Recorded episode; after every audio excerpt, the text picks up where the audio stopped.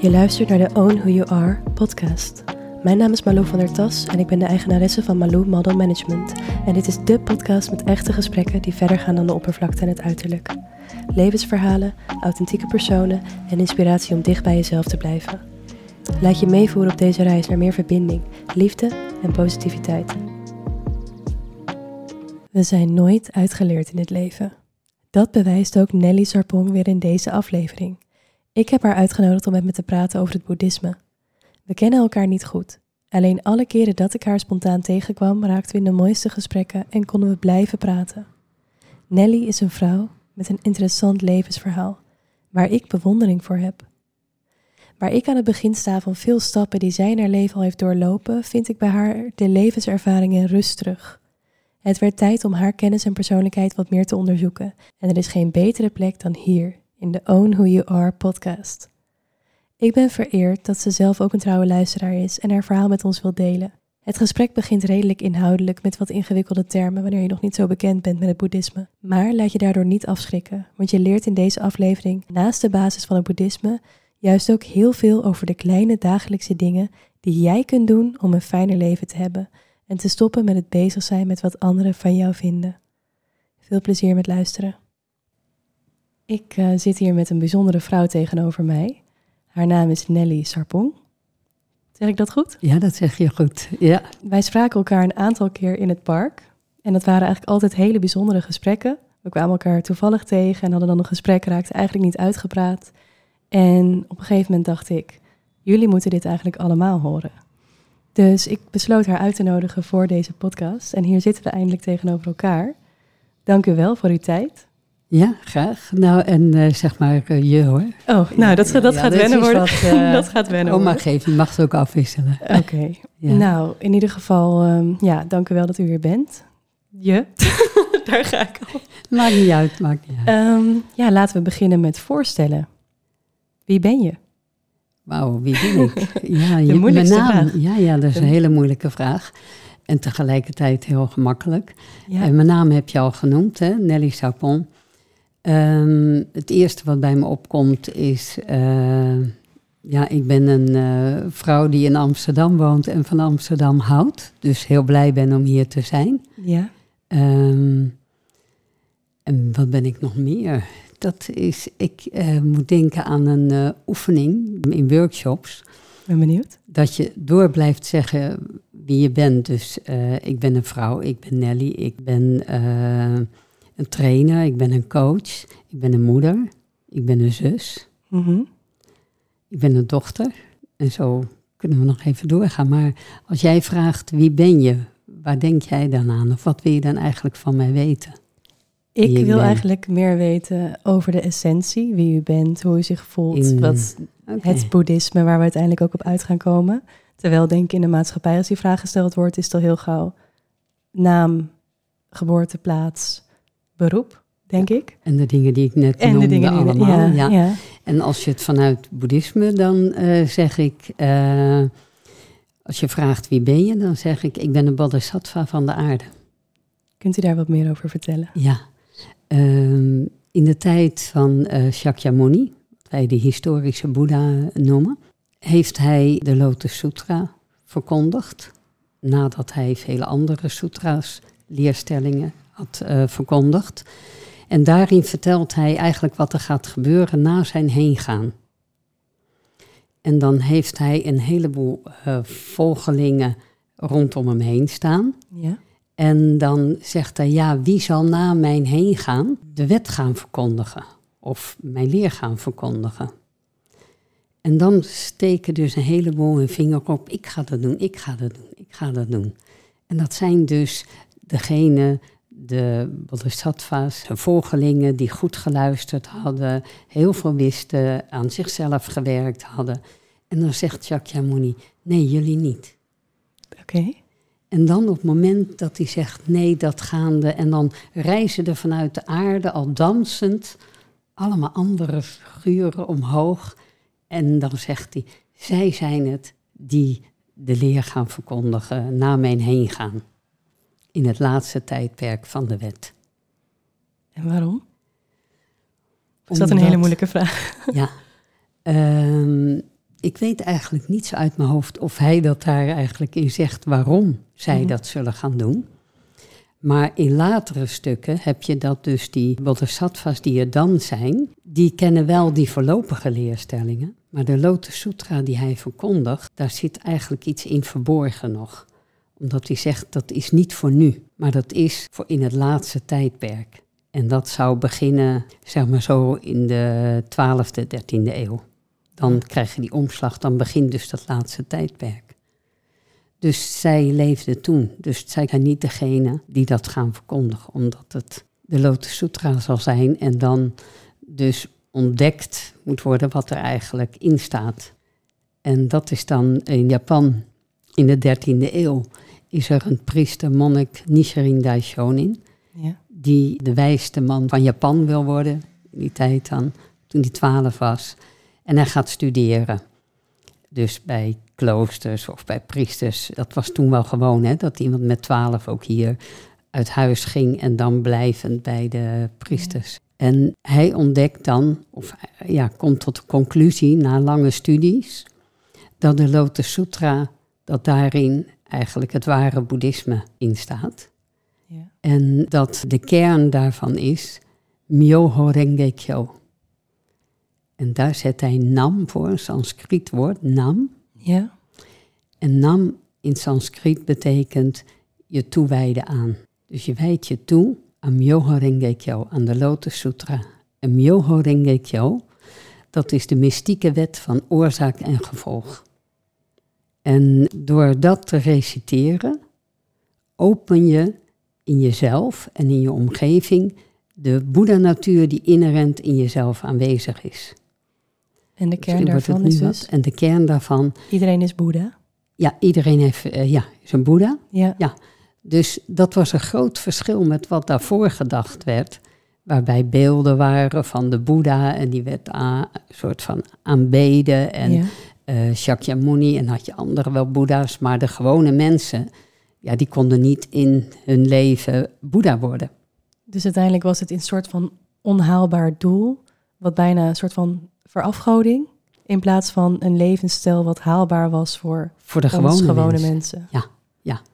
En dit was nu, zeg maar, het middel, het reciteren van Namyo Renge Kyo, is het middel om die Boeddha-natuur, dus die zuivere levensstaat die in iedereen aanwezig is, Ja. en die bestaat uit moed, compassie en wijsheid Ja. en levenskracht, om die te activeren. Moed, compassie, levenskracht en wijsheid. Ja, Zijn dat uw kernwaarden in het leven? of, ja het, het zijn belangrijke punten, omdat uiteindelijk waar komt, zie je veel ellende door of ongeluk in het leven. Dat zijn eigenlijk de tegenhangers van die eh, punten die ik noemde.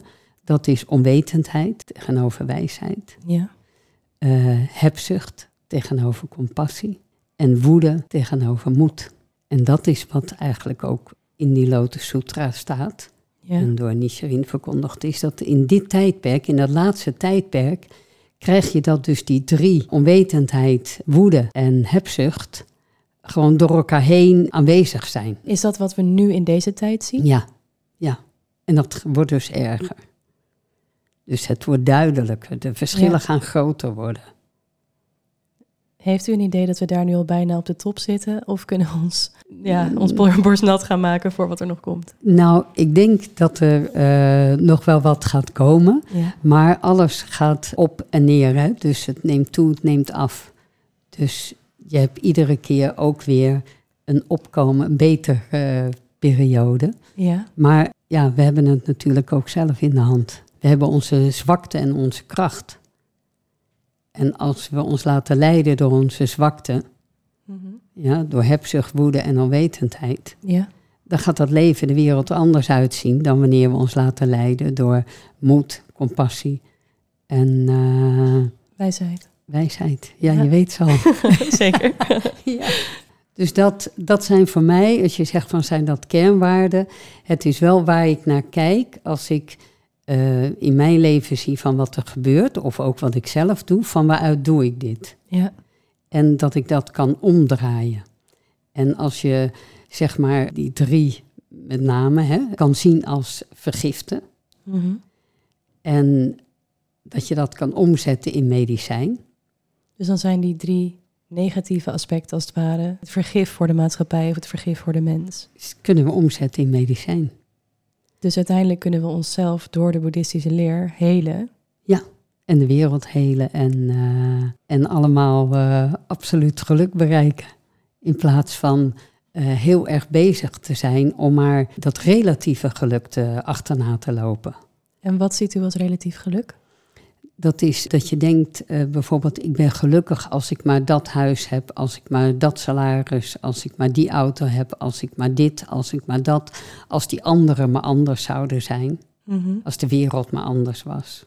Ja, Dat is relatief geluk, want jouw geluk hangt dan af van hoe het aan de buitenwereld of wat die anderen doen of wat je hebt. ja, En dat zijn eigenlijk dingen die, die je op een gegeven moment ook kwijt kan raken. En dan ben je dus niet meer gelukkig. ja, Ja, dus dan, ja. Maar als je absoluut geluk hebt, dan heb je het geluk wat in jezelf zit, heb je dan eigenlijk geopend, waardoor wat er ook gebeurt, dat blijft. ja. En dan Dat is ben je eigenlijk gevoel. al gelukkig dat gevoel, waardoor dan op een gegeven moment sowieso al in leven zijn. Dat Mhm. maakt je blij. Ja. I'm alive. Bent u elke dag dankbaar voor het leven? Eh, ja, ik zou, eh, elke dag. Maar er zijn wel eens momenten op dagen dat ik mezelf daar weer even aan moet herinneren. Omdat dan toch weer, ja, wat we noemen de fundamentele duisternis, de Mhm. wolkjes, Ja. eigenlijk weer voor die zon komen. En dan, Want dat is wel iets wat ik ook als ik dit zo hoor herken. Dat in essentie deze kennis hebben of hierover leren, betekent niet dat het altijd de eerste reactie is nee, of de standaard levensstaat. Maar elke keer inderdaad weer een soort beoefening en herinnering aan, nou ja, ten eerste het reflecteren op hetgene wat er gebeurt. Dus Mhm. herkennen, er is een situatie of er is een reactie bij mij en het doet iets. Erkennen dat het er mag zijn en dan nog gaan kijken, oh, wat heb ik hier eigenlijk over geleerd? Om het weer los te kunnen laten. Ja, of om het te veranderen of eh, te vervangen door iets anders. Dus je kan, eh, ja, als je ergens boos of als ik dat heb, van dat je dan zo eh, kan ik me dan ergeren. Ik ben eigenlijk iemand die meer de kleine dingen me over kan ergeren. De, Ja, dingen, de kleine dingen die tegenzitten. Maar als er iets groots tegen zit, dan gebeurt dat niet. Dan gaat meteen, hey, hoe kan ik dat Ja, oplossen? ik Maar die kleine dingen die irriteren me mateloos, omdat ik dan denk van, waar is dit voor nodig? Ja. Van, ach, dat ik echt. En dan heb ik dus van dat ik denk, oh ja, stop het. Ja. Ja. En dat is door eh, ja, het te weten, de kennis van te hebben genomen, dat als jij je dankbaarheid in jezelf omhoog roept of voelt, ja, dan ziet je hele leven en alles de kleur anders uit ja, dan wanneer jij klaagt. En klagen, ja, daar haal je jezelf eigenlijk mee onderuit. ja, Want je, je- het haalt je levenskracht weg, je energie. En ja, want je maakt jezelf dan eigenlijk slachtoffer. ja. Maar het betekent natuurlijk niet dat er nooit eens een keer iets niet goed gaat of een situatie niet verdrietig mag zijn. Ja, maar iets niet goed gaan en verdrietig hoeft geen klagen op te roepen. Nee, Je dat, kan gewoon verdrietig zijn zonder te klagen. Ja, dat kan zeker. Dat kan Toch? zeker. Ja, Ja, ja, Dan, dan besef je ja, dat je iets heel vervelends meemaakt. Of een ander wat je denkt die jou dat aandoet. Of, ja, of dat je boos bent en verdrietig omdat je denkt van waarom heb ik dat nou gedaan? ja, Weet je wel, ik, eh, dat je jezelf het kwalijk neemt. ja, Dat je de verkeerde keuze hebt gemaakt. eh, nou ja, of eh, dingen die gebeuren, ziekte. Hè, of ja, een, eh, allerlei dingen die dus met jou kunnen gebeuren mhm, en met een ander die je ervaart dat op dat moment buiten jouw handelen om ligt. En daar kan je verdrietig over zijn. ja, En dan hoef je niet te klagen. Maar je kan ook verdrietig zijn en daarna daarover klagen. Ik weet Dat trouwens het- niet of ja. je tegelijk verdrietig kan zijn en klagen. of dat het klagen meteen eh, eh, zoiets het, verdriet vervangt of zo. Nou, volgens mij is het wel zo, wat het wetenschappelijk is het zo dat een emotie 90 seconden duurt, dacht ik. Dus daarna is het het verhaal wat je jezelf blijft vertellen over die emotie, ehm, wat het in stand houdt. Dus als Ja. het dan inderdaad klagen wordt, dan is het het negatieve verhaal, dus die negatieve kant, terwijl je dan misschien ook de positieve kant ervan eh, Ja, kunt dus klagen betekent eh, vaak, ja, meestal klagen we over anderen of Ja. over de situatie. En Ja. we kunnen ook wel over onszelf klagen. Maar het helpt je niet. Nee, Het kan misschien even een moment, hebben een soort, eh, je gevoel hebben, een, een eh, uitlaat zijn. ja, Maar uiteindelijk, als je verdriet hebt en wat daarna komt, dan kun je gaan kijken naar wat er wel nog is. ja, Ja? En dan kun je dankbaarheid voelen. Dus na verdriet of in verdriet kan je klagen of dankbaarheid. Of berusting of denk het komt wel weer goed, vertrouwen, hoop. En, en dat maakt eigenlijk hoe, hoe we in ons leven staan en hoe gelukkig we ons voelen. Je kan namelijk ook gelukkig zijn terwijl je verdriet hebt. ja, Het is heel raar om echt zo te zeggen. Niet iedereen zou denken, nou ja, wat is dat nou? Gelukkig zijn als je verdriet hebt.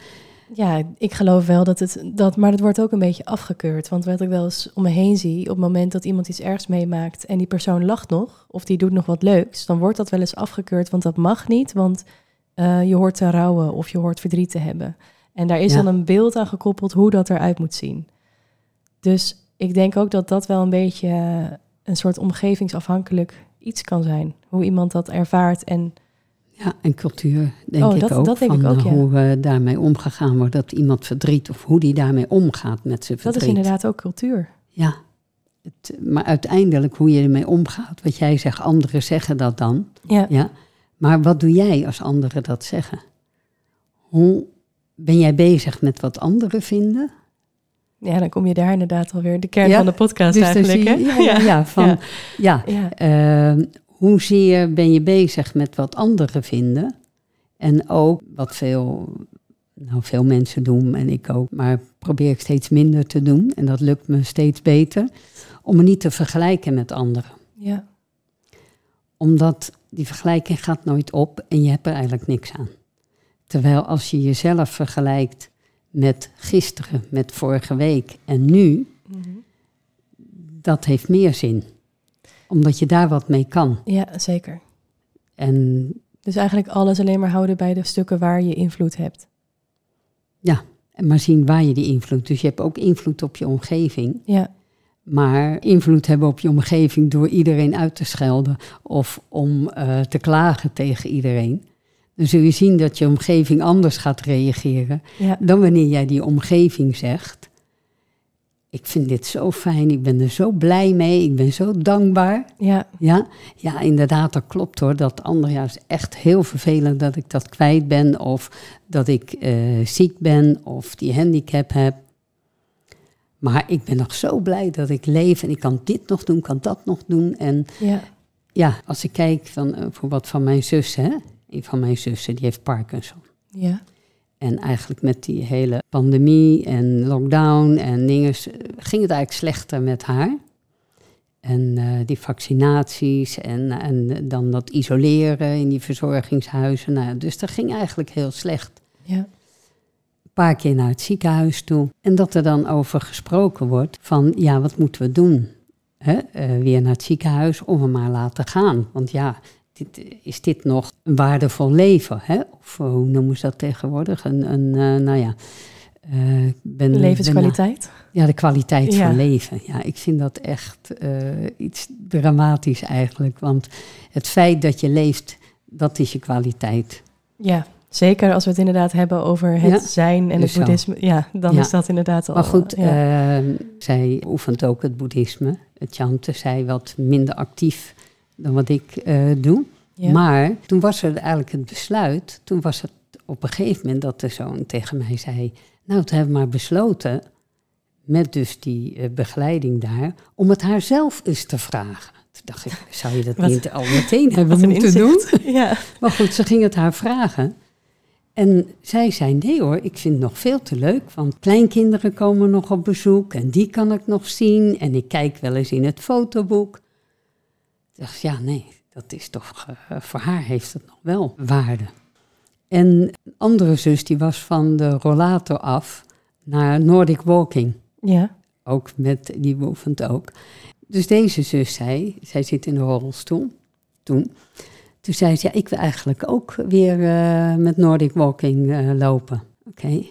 dus afgelopen zondag zijn we online weer aan het chanten. En dan vraagt ze aan mij, heb jij uh, voor mij gechant? Want ik heb weer met de rollator gelopen. Ze had voor het eerst weer gelopen met de rollator. En had u voor haar gechant? Ja, ja. ja. En nog een andere zus ook. Ja. Maar toen zei ik, uh, oh ja, de anderen die erbij zaten wisten dat nog niet. Ik zei, ja, want je doel is om uiteindelijk weer met Nordic Walking te lopen. En dan zag je helemaal stralen, die ogen, en de anderen eigenlijk ook. En die dachten, hè, zij wil gewoon weer met Nordic Walking uh, sticks gaan lopen. Maar dat is haar doel nu. Dus maar het hebben van ons. een doel is denk ik al heel belangrijk ja. in het leven. Wat voor doel dat dan ook is. Als je ja. het inderdaad dus niet vergelijkt met een ander, wat voor groot doel dat dan moet zijn. Maar ja. voor jezelf ergens een stip op die horizon houden. Ja. Dat is misschien ook weer die levensenergie of een van die waarden door daar een focus op te hebben. Op te hebben van dat zij een hoog doel stelde, wat eigenlijk in haar omgeving uh, de meeste en die kinderen dachten, nou ja, we weten niet of ze nu nog wel helder bij de hoofd is. Ja dat zij denkt dat ze met Nordic Walking weer buiten kan gaan lopen zelf. Ja. Ja. Maar door dat doel zo hoog te stellen, heeft ze nu wel bereikt dat ze dus weer loopt. Ja. En ik denk, ze gaat ook nog wel met die Nordic Walking. Want uiteindelijk, uh, je mind hè, uh, is de baas van je lichaam. Ja. Hoe is dat voor u met het hele ouder worden? Het lijkt mij, ja. dat, daar denk ik wel eens over na. Dan denk ik, ja, nu is het relatief makkelijk om op een bepaalde manier in het leven te staan en te mm. zeggen, oh lekker gaan sporten of mijn hoofd leegmaken door dit of dat te doen. Maar ik ben net 28. Ja. Hoe is dat? U heeft natuurlijk, uh, voordat we dit gesprek voerden, hebben we een heel gesprek gevoerd. Maar daarin zei u dat 30 jaar geleden het moment was dat u echt in aanraking kwam met het boeddhisme. Het, het boeddhisme. Ja. Maar heeft u dan ook met de leeftijd gemerkt dat daar veranderingen in zijn? Of dat bepaalde dingen, denkbeelden veranderen, maar ook überhaupt het ouder worden een invloed heeft? Je bedoelt het ouder worden uh, los van het boeddhisme bedoel ja, je? Of ik überhaupt. die verschillen, die verandering kan merken, dit is gekomen door mijn beoefening, ofwel dit is omdat ik ouder ben. Ja, dat ook. En dan daarnaast ook nog eens of het makkelijker accepteren is, ook van bepaalde dingen met ouder worden door deze boeddhistische leer er dan nog bij?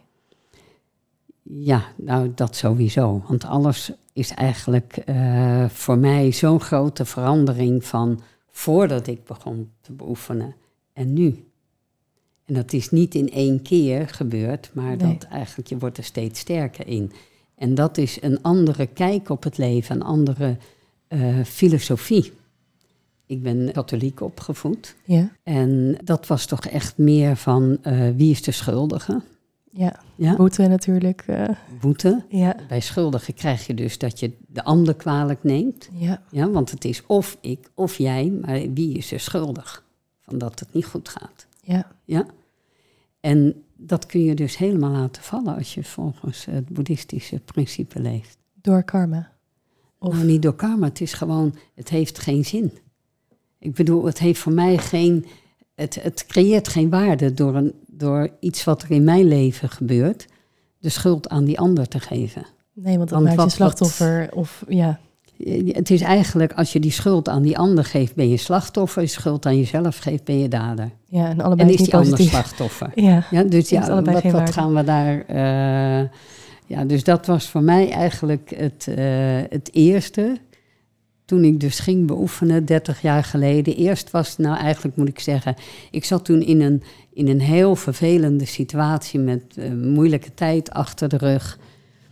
En ik zocht echt naar een uitweg ja, om mijn leven, ja, gewoon weer een goed gevoel erover te hebben. En dat was echt de periode dat ik echt de schuld bij de samenleving, alles eh, daarbuiten was slecht. Ik bedoelde het goed en ik deed toch zo mijn best. En, eh, maar het blijft maar problemen over me heen komen. En, en, en mensen die het niet met me eens zijn. En ah, nou ja, Ja. echt. eh, En als Ja. u nu terugkijkt op die tijd, was dat ook echt zo? Of was dat uw eigen perceptie van... dat was het hele situatie. vanuit die hele Ja. filosofie van het gaat niet goed of je hebt problemen in je leven. Ja, En door iemand komt dat. ja. Maar behalve, het was behalve door denken, Ja. ja. maar ook misschien wel door mezelf. Ja, Maar dan nam ik mezelf weer kwalijk. oh natuurlijk. Ja. Ja, Maar daarna werd het meer van, oh, er zijn vervelende dingen. Hoe los ik dat op? ja. Dus niet meer het klagen, waarom gebeurt dat nou? Waarom nou bij mij? Mhm. Ja. Die hele waarom-vraag kon weg. Hoe krijg ik het anders? En dan ga je al helemaal aan. Voor mij was dat een grote omkering. ja. Van dat hele, die, al die energie die daarin ging, gaf energie voor iets anders. En toen was het, oh, hoe kan ik mijn situatie veranderen? En toen kwamen dus de allerlei ideeën naar boven. Oh, eh, geen werk, hè? want dat was in een tijd eh waarin er veel eh, werkloosheid was. Nou ja, ik werkte toen in het welzijnswerk. Ja, En buurthuizen, de buurthuis ging failliet, dus ik was weer mijn werk kwijt. En, nou ja, en dan alleen met een kind. Dus dan zit je, eh, nadat de uitkering, die eh, WW is afgelopen, dan zak je ineens enorm in inkomen. En dan wordt het al wat moeilijker. ja. Ineens kwam die andere vraag, hoe draai ik het om? Hoe verander ik het? ja. Dan dacht ik, oh, maar ik kan weer gaan studeren. Ja, dus ik heb nu geen werk, er valt geen werk te krijgen. Ik eh, solliciteer mijn suf. En ben ik uiteindelijk bij de universiteit weer verder gaan studeren. En van daaruit ben ik ander werk gaan doen in een callcenter. ja. Daar ontdekte ik met die trainingen van verkooptraining. Oh, maar eigenlijk wat ik in welzijnswerk deed, was ook verkoop. Was het verkopen van, van ideeën, van oplossingen. Want als het om anderen ging, had ik altijd wel een serie oplossingen. Maar ja. voor mezelf. Dus ben ik me daarin gaan eh, specialiseren. En ben ik een trainingsbureau begonnen. En doordat ik een eigen trainingsbureau begon, had ik meer inkomen. We konden dat huis uit. Ik ben in een eh, grotere woning gaan wonen die Stanley had uitgezocht, want ik was maar aan het werk. ja. En hij was naar een... eh, Hoe oud was hij toen? hij Stanley is uw toen- zoon, even voor de luisteraar die Ja, natuurlijk... ja, oh, toen, bij, ja. ja. we hebben het niet over Stanley gehad. Nee, nee, maar- Stanley was toen ja. 16. Uiteindelijk 16 toen hij dus op pad ging om naar een ander huis te zoeken. Want ik was constant maar aan het werk, hè, eigen bedrijf, En net natuurlijk opzettend. ook, belangrijk, dit is natuurlijk een hele andere tijd geweest... waarin niet internet en even op Funda Nee. kijken... en dat was er natuurlijk Nee, allemaal helemaal niet. niet. Nee, Dus dus, hij dat, reed eh, op zijn fiets rond. Ja, Eh, er was dus een nieuwbouwwijk. En eh, we gingen wel zondags af en toe daar kijken. Maar ja, ik was alweer, moest weer verder. En toen was hij naar een makelaar gegaan. En hij had daar alles geïnformeerd wat er nodig was. En toen kwam hij dus op mijn werk en hij zei: Ja, je moet even deze formulieren invullen.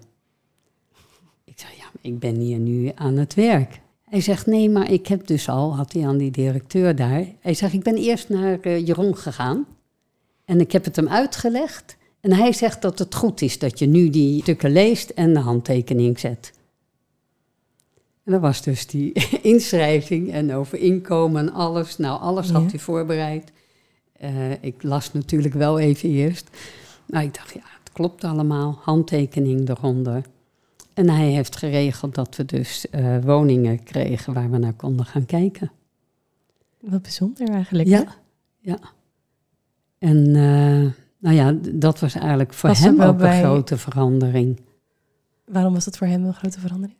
Nou, omdat hij zelf initiatief had genomen. Dus ik dacht zelf, kijk, ik ben, heb die verandering doorgemaakt. En hij is daar eigenlijk in meegegaan. Ja, Van we gaan niet meer denken waarom of zitten, eh, eh, ja, sip zitten te doen. Van dat kan allemaal niet. hij volgde het voorbeeld dus eigenlijk op. Hij zag dat, dat bij u dat allemaal veranderde, een andere leven, kijk op het leven. Dus niet Ja. meer het waarom, maar het hoe. Ja. En het gevolg was dat hij ook niet ging denken waarom, Nee. maar hoe. Maar eigenlijk was het meer, hij werd niet meer geremd in wat hij eigenlijk al als kind had, in meer in hoe. Ik denk dat ik hem enorm daarin eh, geremd heb. Omdat hij van zichzelf daar al vrijer in was. Ja, ja, ja. In de tijd, eh, toen was hij, nou, het was die toen 13, 14 of zo. Misschien nog wel jonger. eh, dat ik zei, ja, hij, wilde, eh, hij zat op tennis, maar hij had een nieuw racket nodig. En ik zei toen tegen hem, en daarom denk ik dat hij echt jonger was al, van nee, dat kan nu nog niet. Maar in oktober krijg ik de kinderbijslag en dan kunnen we een nieuwe voor jou kopen. Wat doet hij? Hij gaat de zus van mij bellen. En hij zegt, ja, eh, het seizoen begint nu al en ik heb een nieuw racket nodig. Maar ja, mijn moeder heeft pas in oktober geld ervoor. En het is heel belangrijk dat ik nu dat nieuwe racket heb.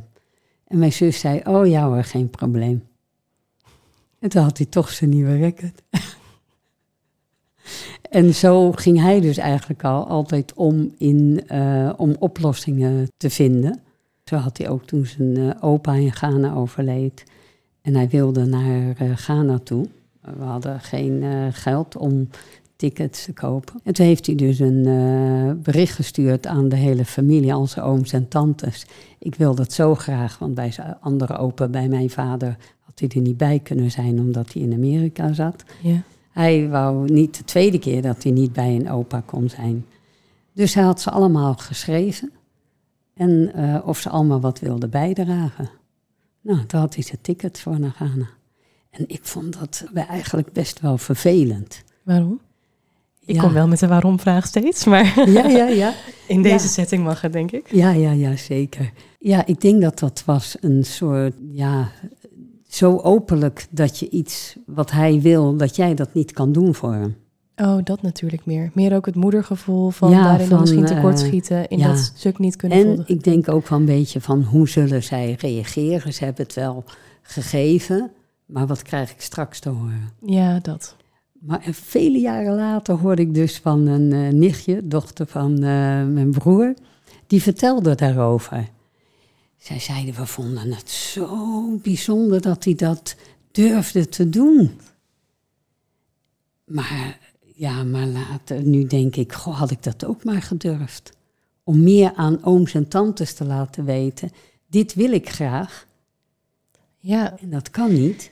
Ik hoor dit en ik denk ook meteen van hoe, wat kan het eigenlijk voor kwaad als je een bepaalde wens uitspreekt? Want je verplicht Ja. niemand om dat te doen. Nee, het Niemand was ook kan een hele lieve brief wat hij had gestuurd. Ja, en ook Ja. niemand die. Je, kunt ook niet je wordt ook niet boos als iemand het niet doet of niet kan doen.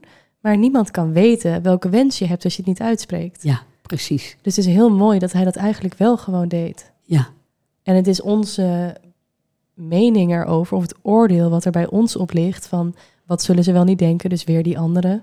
Ja, of eh, ben ik dan wel goed genoeg als hij dat zo vraagt? Dat zijn allemaal ja, dingen die bij ons liggen, maar niets te maken hebben met zijn wens en het uitspreken van die wens. ja. Wat ik zelf zag, wat een verschil maakte van toen en daarvoor. Ja, Dat misschien jaren daarvoor zou ik gezegd hebben, nee, dat ga je niet schrijven. En nu voelde ik dat dus wel. Ik vond dat, oh, wat gaat hij nu doen? ja, Maar ik hield hem niet tegen. Dus da- dat was een, eh, ja, waarin ik dan zelf merk een verandering in mezelf, in mijn Ja. leven. En dat is eigenlijk wat er gebeurde bij mij, in ieder geval met deze beoefening. Ehm, dat je ziet, je, je groeit een, een positieve richting op. Dus ja. je ontwikkelt je, je verandert ten positieve. En het helpt ook weer de mensen om je Om heen. je heen. Dus in dit geval ook kinderen die Ja, daar weer ook voorbeeld kinderen. aan kunnen nemen. En ja, Of niet door belemmerd worden in ieder geval. Juist. En dit is wat ik zo, ja, voor mij zo hoop dat eh, kinderen, ja, of jongeren, eigenlijk vanaf het begin daarmee kunnen opgroeien. Ja, En dat jij, eh, ja, wie jij werkelijk bent. Ja, dus die kern kunnen voelen van jezelf. En, eh, en dat uiteindelijk je geluk en je mogelijkheden in jouzelf liggen. En dat als jij je omgeving wil veranderen, hè, dat jij, als jij zelf verandert, dat dan eigenlijk automatisch de omgeving verandert. ja, En dat is, eh, ik weet niet of je dat, eh, zeg maar zo'n visnet of een net waar al die draden lopen. Ja. En als je dan één draad trekt, Oh, dat alles... eh, alles, al, ja, heeft alles invloed op alle wordt. Ja, draden. Ja, ja. Nou, als je nou je leven zo ziet, dus als jij bij jezelf aan dat ene draadje trekt, dan kan die omgeving, die kan niet hetzelfde blijven. Vanwege die eenheid persoon en omgeving. Ja, ja ik, ben, ik geloof hier heel erg in. Maar ik weet niet of elke luisteraar ook al zo ver daarin is van dat eenheid, dat eenheidsverhaal. Zou je daar misschien iets meer over willen uitleggen nog? Ja, ik denk, ik kan uitleggen, maar dan wordt het eigenlijk toch ook weer iets theoretisch. Terwijl wat ik doe of gedaan heb in mijn Ja. werk als trainer, Dat is Ja. denk ik mooier. Misschien waarin ik dus niet, eh, ja, daar ga ik niet over boeddhisme of religie. Je komt een bedrijf in en je geeft daar een, een telefoon of een verkooptraining of klantgerichtheidstraining. Mhm. En dan eh, vertelde ik ook over die eenheid persoon en omgeving. Dat als jij verandert, verandert je omgeving.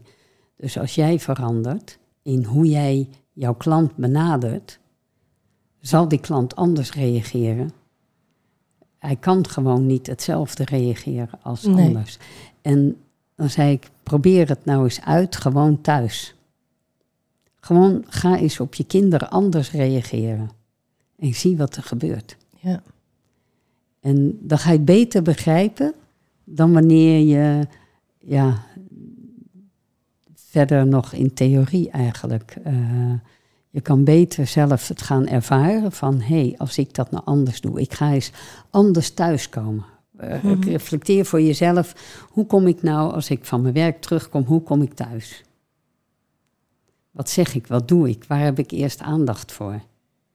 En hoe reageert die omgeving? Eerst jezelf observeren. En dan kies je iets waarin je zegt, dit ga ik anders doen. En je gaat dan anders doen en dan dat even volhouden natuurlijk, hè, want er zit Ja. soms wat vertraging in, in het Ja. effect. En dan zul je zien, ja, het kan niet anders, er gaat iets anders gebeuren. Ja. ja, ik vind het ook heel mooi met voorbeelden in relaties. Bijvoorbeeld als relaties niet goed lopen. Ja. Dan is het heel snel dat mensen gaan wijzen naar de ander. Van ja, maar hij doet nooit dat. Of hij heeft nooit dit voor me over. Of hij is alleen maar bezig met zichzelf. Ehm, en als je dan door gaat vragen, dan een vraag bijvoorbeeld van, maar op wat, wat, wat doe jij eigenlijk? Of wat zeg je tegen hem? Of, of spreek je wel eens een wens of Mhm. behoefte uit? Of zeg, maar 9 van de 10 keer is het antwoord, ja, ik heb hem al zo vaak gezegd dat hij nooit dat opruimt. Of dat hij nooit dit doet. Ja, ja, ja, precies. Dan ja. krijg je dat antwoord. En dan stel ik wel eens de vraag, maar ehm, heb je ook wel eens aangegeven, oh, ik vind het zo fijn dat je dit voor me doet. Hetgene wat wel gedaan wordt, zeg maar. En al die andere dingen bijvoorbeeld de hele tijd niet benoemd, maar wel steeds benoemen wat je heel fijn vindt. Dus, oh, wat fijn dat je dat voor me hebt gedaan. Lief dat je bedacht daarbij. Of eh, als jij binnenkwam, wel die kus geven of weggaan. En wel die kus geven die Ja. hij niet doet als hij weggaat, wat je vervelend vindt. En dan was het eigenlijk altijd het antwoord nee. Maar ja, hij doet het toch ook niet? Dat, Precies. en dat denk ik, dan denk Ja. ik, ja, hoe moeilijk is het?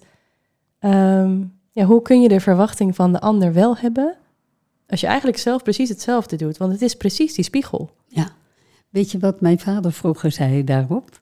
Eh, als ze dan eh, zeg maar, ja, maar die ander doet het ook, of Ja. die doet ook.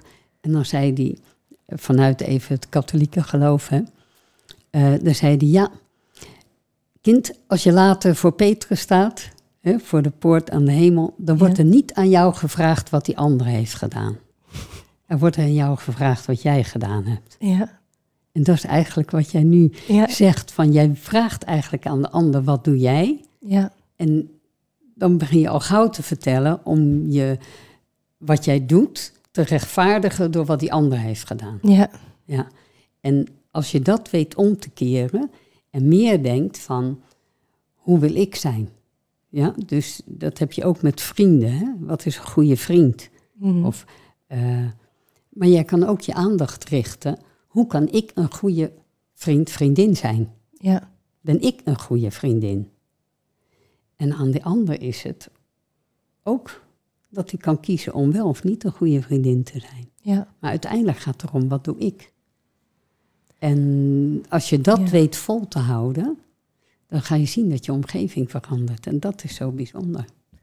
Dus eigenlijk werkt het bijna niet om iemand terecht te wijzen of aan te spreken op alle dingen die niet goed zijn. Mm. Maar is het meer een kwestie van zelf het goede voorbeeld geven hoe je het wel wil? Want dat vind ik dan weer dit lastig. is weer te, te Dat is heel kort door de bocht. Ja.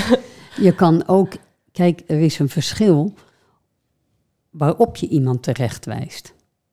Is het terechtwijzen omdat hij iets doet waar niks mee aan de hand is, maar het irriteert jou? Mhm. Ja, dat is een ander terechtwijzen. Dan wanneer jij vanuit compassie iemand terechtwijst. Dat jij ziet wat hij nu aan het doen is. Ja, dat is tegen zijn eigen geluk in. ja, Ja. precies. Dan eh, is het eigenlijk eerder moeilijk voor jou of dat jij iets doet of om die ander terecht te wijzen. En ehm, eh, zeg maar onze grondlegger van het, eh, zeg, heb ik eigenlijk nog niet verteld geloof ik aan je, want we hebben het nu al over boeddhisme gehad. Maar het boeddhisme wat eh, wij dus beoefenen is het eh, boeddhisme van Nichiren Daishonin. Ik heb wel gezegd even over die eh priestermonnik van de 13e eeuw. Ja. Ja. Maar dus Nichiren Daishonin. En die heeft eh, brieven geschreven. En, die, en heel veel zijn er nog van bewaard. En daarin geeft hij dus ook raad, tips, hoe te leven eh, in overeenstemming met, zeg maar, met de Lotus Sutra, of eigenlijk hoe het leven werkt. Ja. En dan zegt hij, iemand die jou niet terecht wijst, is geen goede vriend. Dan ben jij geen goede vriend. Als jij ziet dat iemand het verkeerde pad op gaat, Ja. en jij wijst hem er niet op, maar zie je dat dat een verschil is als ja, terechtwijzen, ik wil dat jij die handdoek daar ophangt. En Omdat dat doe jij wil. steeds maar Ja, niet. Ja, Als hij zijn eigen huis had en die handdoek lag daar, zou het heel erg zijn. Zijn leven dan echt helemaal. Ja. Begrijp je? Dus dit is het verschil. Want anders zou je onverschillig tegenover ieder ander staan. ja wanneer je iemand. eh, maar eigenlijk kan je het zien naar je kinderen toe. Ja, daar moest ik net ook Ik meteen aan denken. Want er zijn best wel dingen waarop ik ze terecht wijs. Wat niet terecht is, maar het is gewoon dat het mij irriteert. Ja. Dus dat is eigenlijk niet zo goed. Maar soms, Tenzij je ze vraagt. nee, ik vraag ze dan Ja. bijvoorbeeld van... ehm, soms ochtends vroeg, dan wordt er honderd keer met een auto heen en weer gereden. Mhm. Zo hard, en heb ik gewoon nog geen zin in dat geluid. En Ja. dan zeg ik, eh, wil je wat zachter rijden, want de buren slapen nog. Oh ja, ja. In plaats Dan- van wil je wat zachter rijden, want het is nog ochtend en het doet Oh, een dat heb ik ook wel eens gedaan, oren. maar dan is, gaat het gewoon door. Dan zeg ik, Oh, ja, maar ja. de buren slapen nog. En dan stopt het ineens. Oh. Maar dan is het dus niet omdat het iets is wat niet kan. Of omdat, misschien hebben de buren er echt wel last van. Maar het is Ja. ook een beetje eigenbelang. Omdat ik denk, ah, iets rustiger nog. ja. Maar dat is dan wel Maar het is dat- een uitdaging hè, voor ons als moeders om daar meer naar te kijken.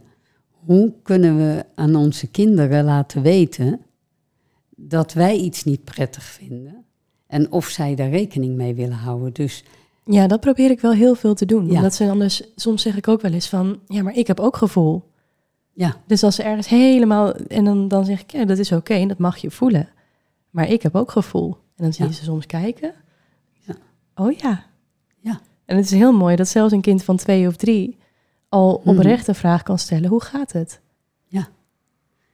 bijzonder hè? Dat, want dat, Ja. dat, er wordt heel vaak gezegd, ook uit de boekjes, van kinderen vanaf vier of zo gaan pas een gevoel ontwikkelen van empathie of compassie. Dat zit er daarvoor nog, kunnen ze dat oorzaak-gevolgprincipe nog niet inzien. Maar als je kijkt naar, ik heb juist het idee dat puurdere liefde bestaat er niet dan een heel klein kind die nog niet gevormd is. Daar zit al wel iets in van voelen dat anderen ook voelen.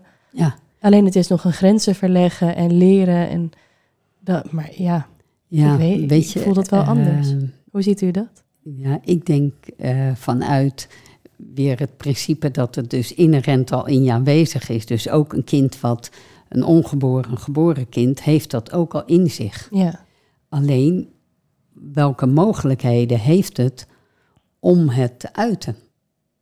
Dus als jij net geboren bent, dan gaat ook een heleboel, denk ik, van een baby naar overleven ja, zorgen dat je het te eten krijgt. Hè? En wat je kou, warmte, al die dingen Ja. heb jij nodig en de, de liefde. Maar het begint al als een kind, een baby heeft liefde nodig ja, Ja. om te groeien. Wij allemaal. ja, Maar laten we zeggen, in hele uitzonderingen waarin iemand eigenlijk niet ja, een, een, een ander eh, probleem heeft. Maar doorgaans kunnen we zeggen als iemand, en zeker als de moeder is, die een baby in de armen houdt, die baby liefde geeft. Maar die baby geeft ook al liefde terug. Hij zegt het niet. Maar hij voelt zich beter. Ja. En dat is eigenlijk ook al een vorm van liefde teruggeven. Je krijgt ook die warmte terug van het kind. Dus in die zin Maar is dat het er al wel heel- of niet. Ja, dat is een heel mooi punt. Want dat is ook het hele stuk in. ehm, soms vind ik het wel eens moeilijk om iets aan te nemen, bijvoorbeeld. Mhm. Maar het hele punt in het kunnen aannemen. Ik geef iemand liefde door iets te accepteren of toe te laten. Of door iemand voor mij te laten zorgen. Zelfs als een baby. Die Mhm. doet niks, die geeft niks terug in die zin. Maar die geeft wel al liefde door dat te ontvangen en zich Ja. beter te voelen. En dat is iets wat je eigenlijk verleert in de loop der jaren. Dat het moeilijker wordt om te ontvangen. En wat ik nu ook ineens weer leer, dat ik denk, oh wat fijn eigenlijk. Alleen al doordat ik iets ontvang, al is het liefde van een ander, en ik me beter voel, is dat al liefde. Dus Ja. geef jij ook alweer liefde. Ja.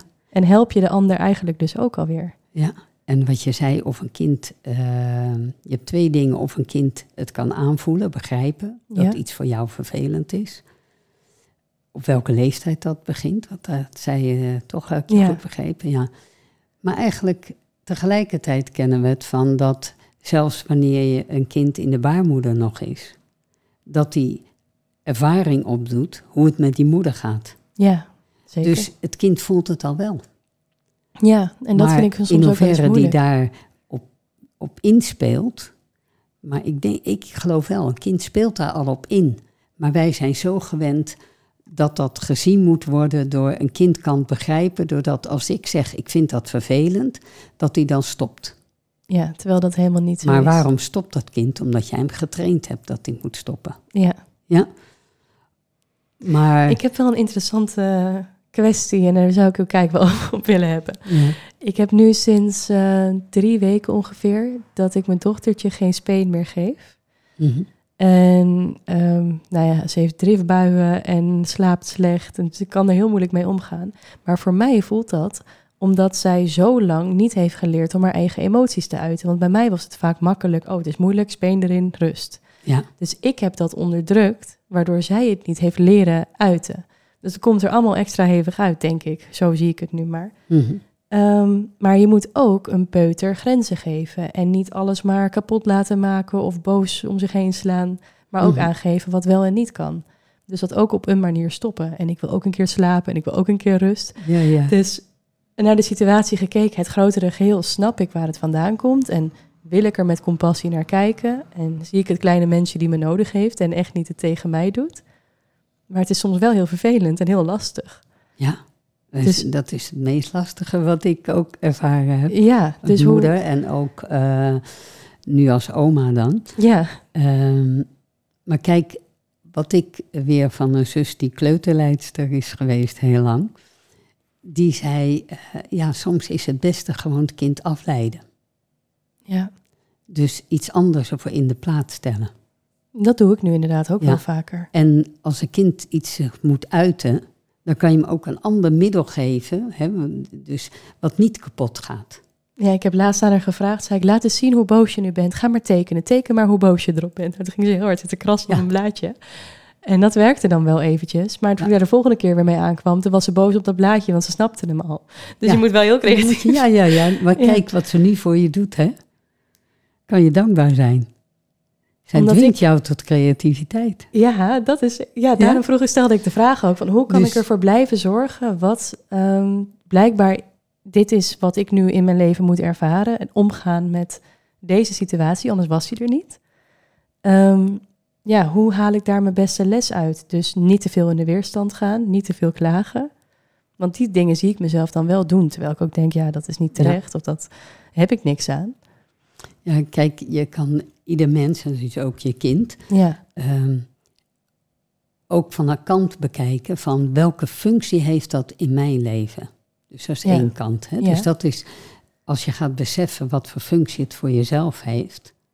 Wat ik net zei, Dat jij vertelt van, nou, dan moet ik wel heel creatief blijven. Ja. En denk, hé, hey, oh, ja, dat is mooi om dankbaar voor te zijn. En meer Maar tegelijkertijd heb je te maken met het kind, voor wie als je dat niet goed mee omgaat, heel veel last in haar leven kan houden wanneer ze die driftbuien niet weet te hanteren. Ja, precies. Ja?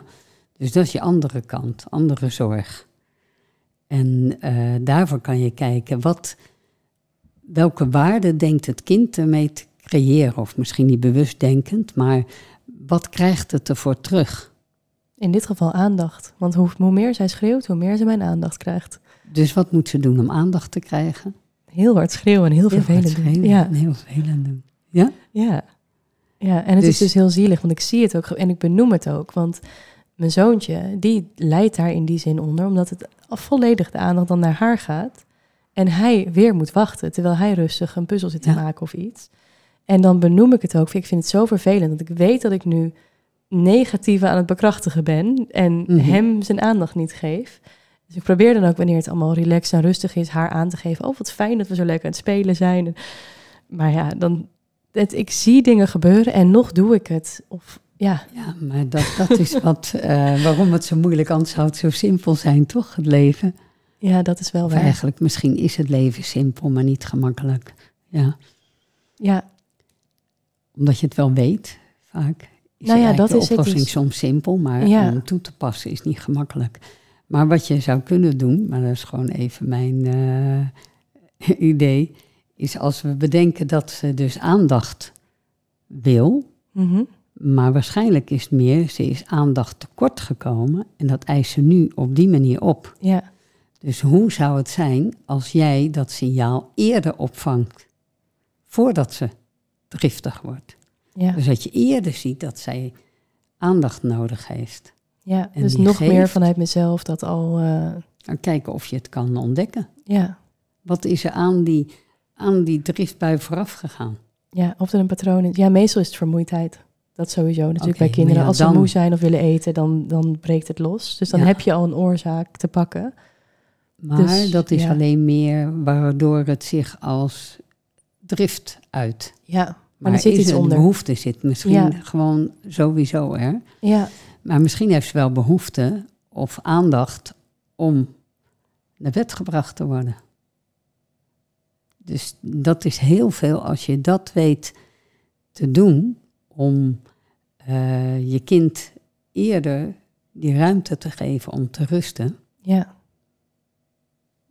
dan kan het ook oplossen. Maar Ja. dat is eigenlijk meer om te zien, wat gebeurt er daarvoor? Kan ik, hoe kan ik dat ontdekken? Waar, waar zitten die signalen?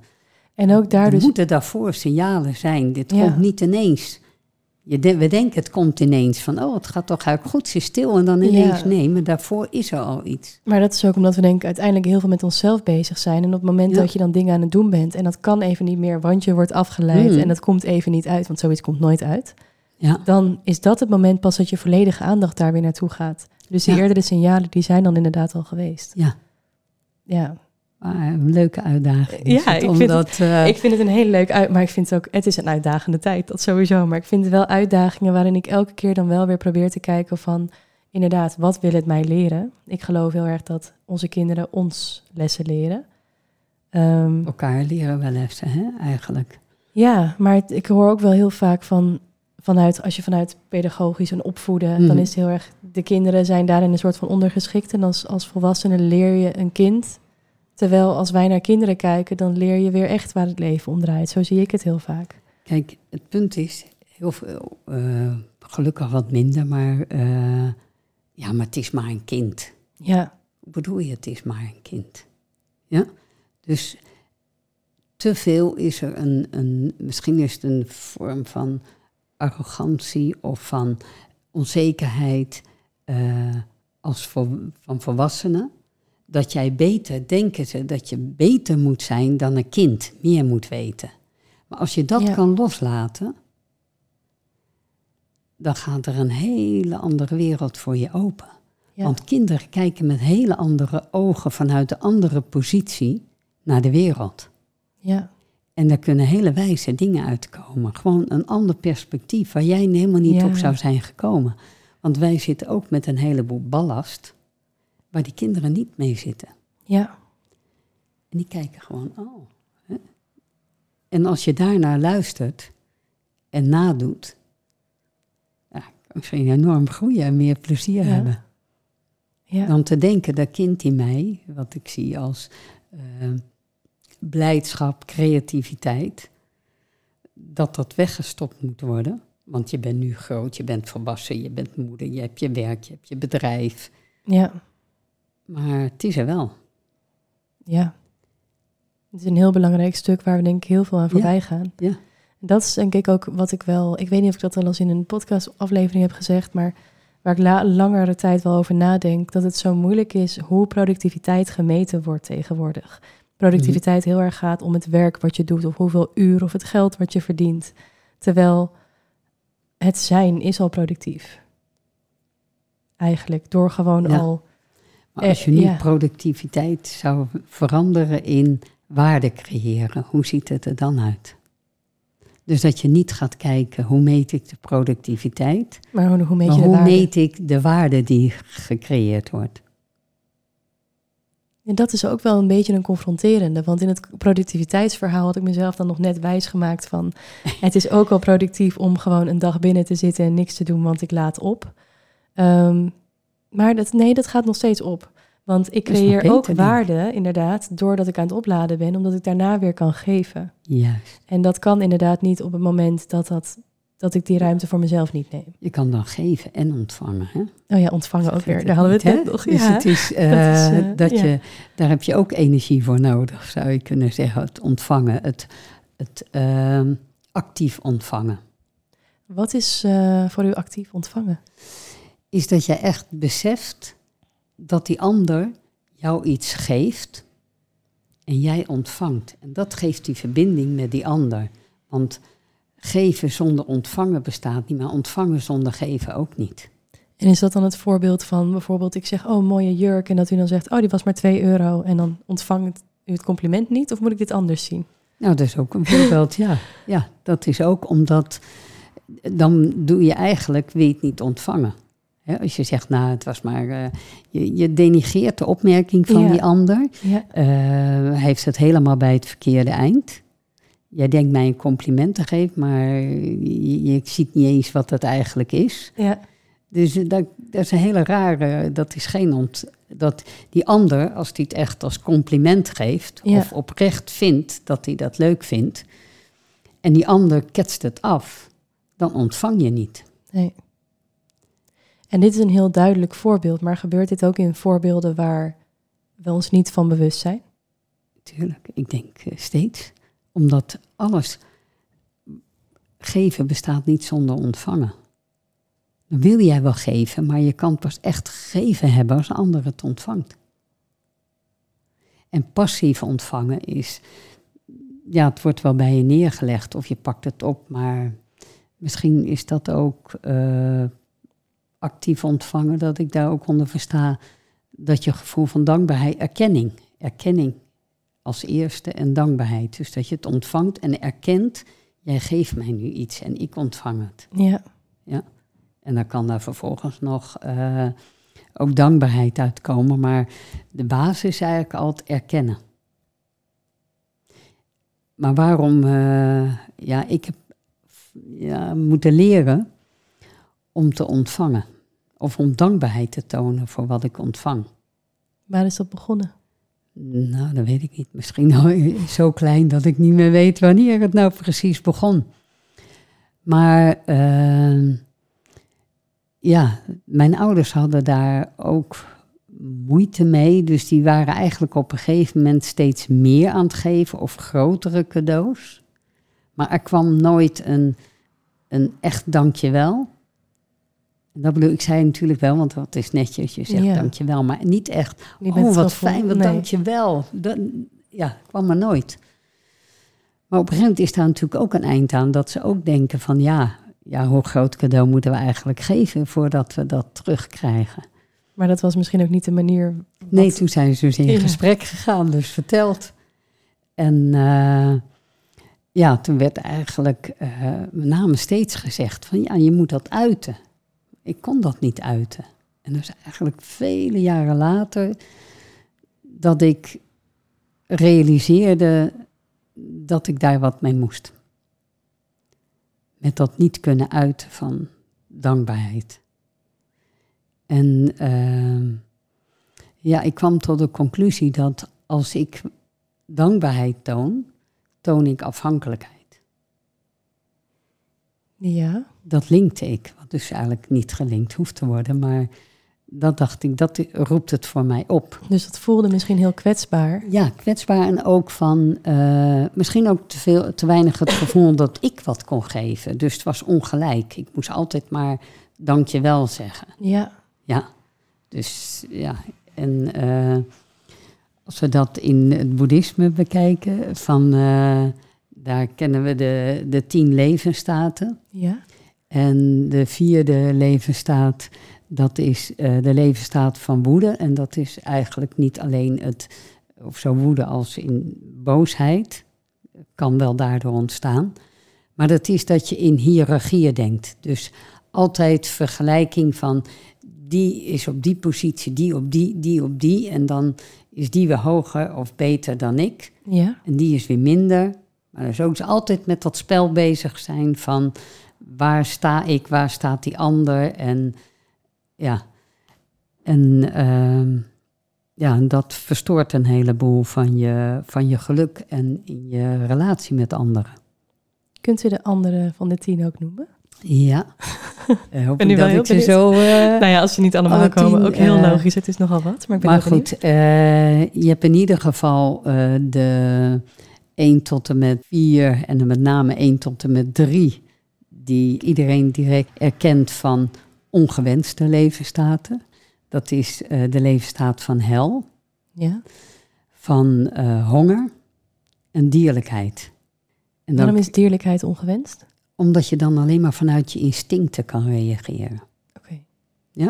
Dus eh, nou ja, dat geeft niet altijd een goed gevoel. Nee.